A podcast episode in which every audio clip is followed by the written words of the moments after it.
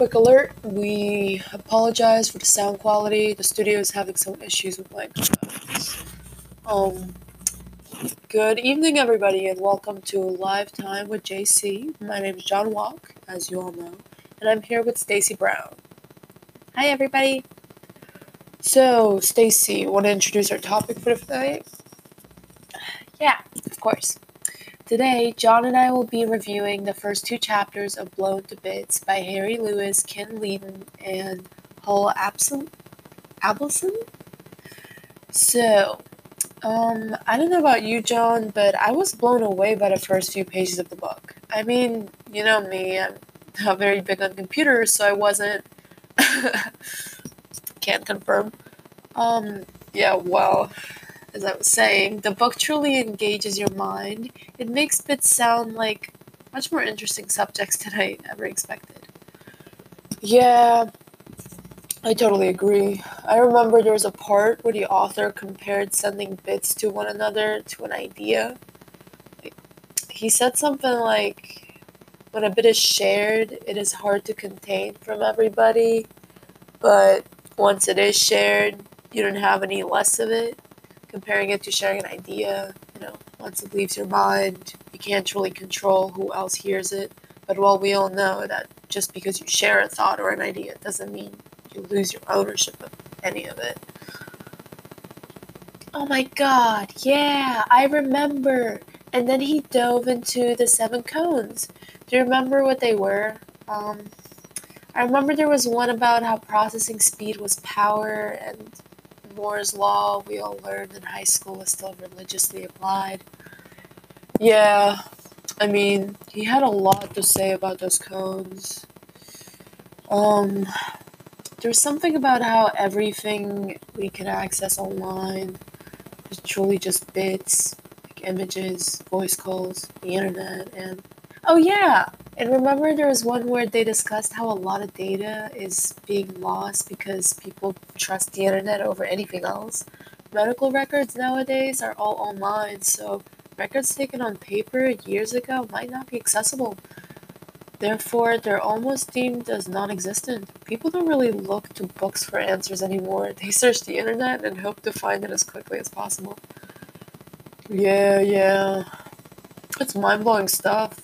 I mean, we don't really think about the smaller details of our lives, but this book truly captures concepts I think we're all familiar with, but sometimes just do ignore.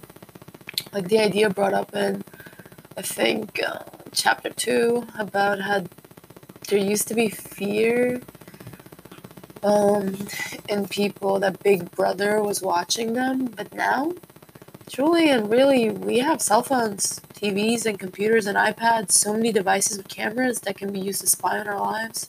Also, basically any activity we do online is all recorded and saved.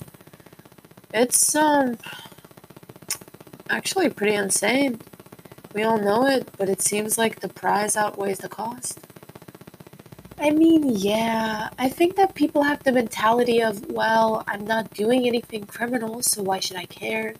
It's just a violation of privacy. Whether the products are worth it it is kind of a hard bargain um, to make because now we're introducing children to things like iPads, trading their lives in. Their privacy is being stripped from them before they can consciously realize that it's happening.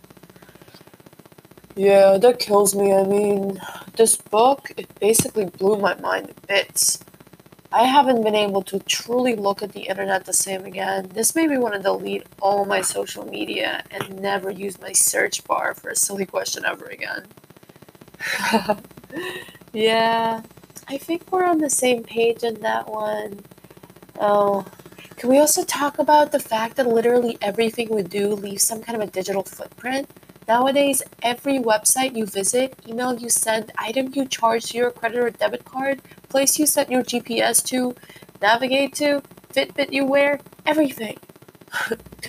Don't forget my favorite part the shoes you wear have might have a tiny digital RFID tag in it.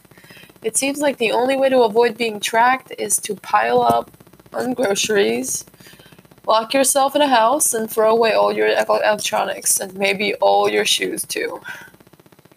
Well, then it's obvious that you're home, so really, people would still know where you are. Oh, well, did I give up on that one? Um, you know what's worse?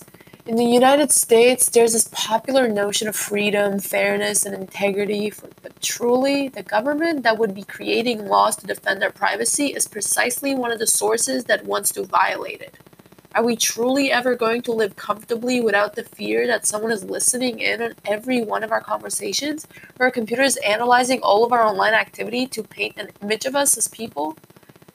You know, that really makes me think. It's amazing that someone decided to write about this topic.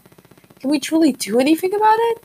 I feel like the books arise some questions like now what? We just know that businesses and the government and pretty much anyone in the world has the resources to access private information about almost everyone's lives. How can we comfortably live knowing this stuff knowing that our medical records can be easily accessed and even our homes are not safe from the invasion?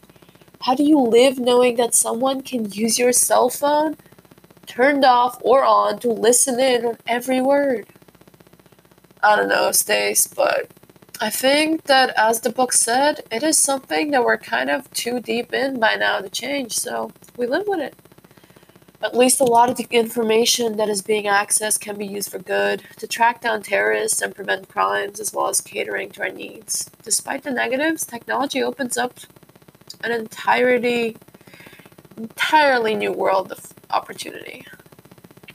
Well, that's fair enough, I guess. Huh. I think this is all we have time for today. Yeah, you're right. Well, thank you for tuning in with us on Live Time with JC. Hope you enjoyed our conversation and drew something about the book. Tune in Wednesdays and Fridays at 7 a.m. 7 p.m. Central for more. Good night, everybody. Good night.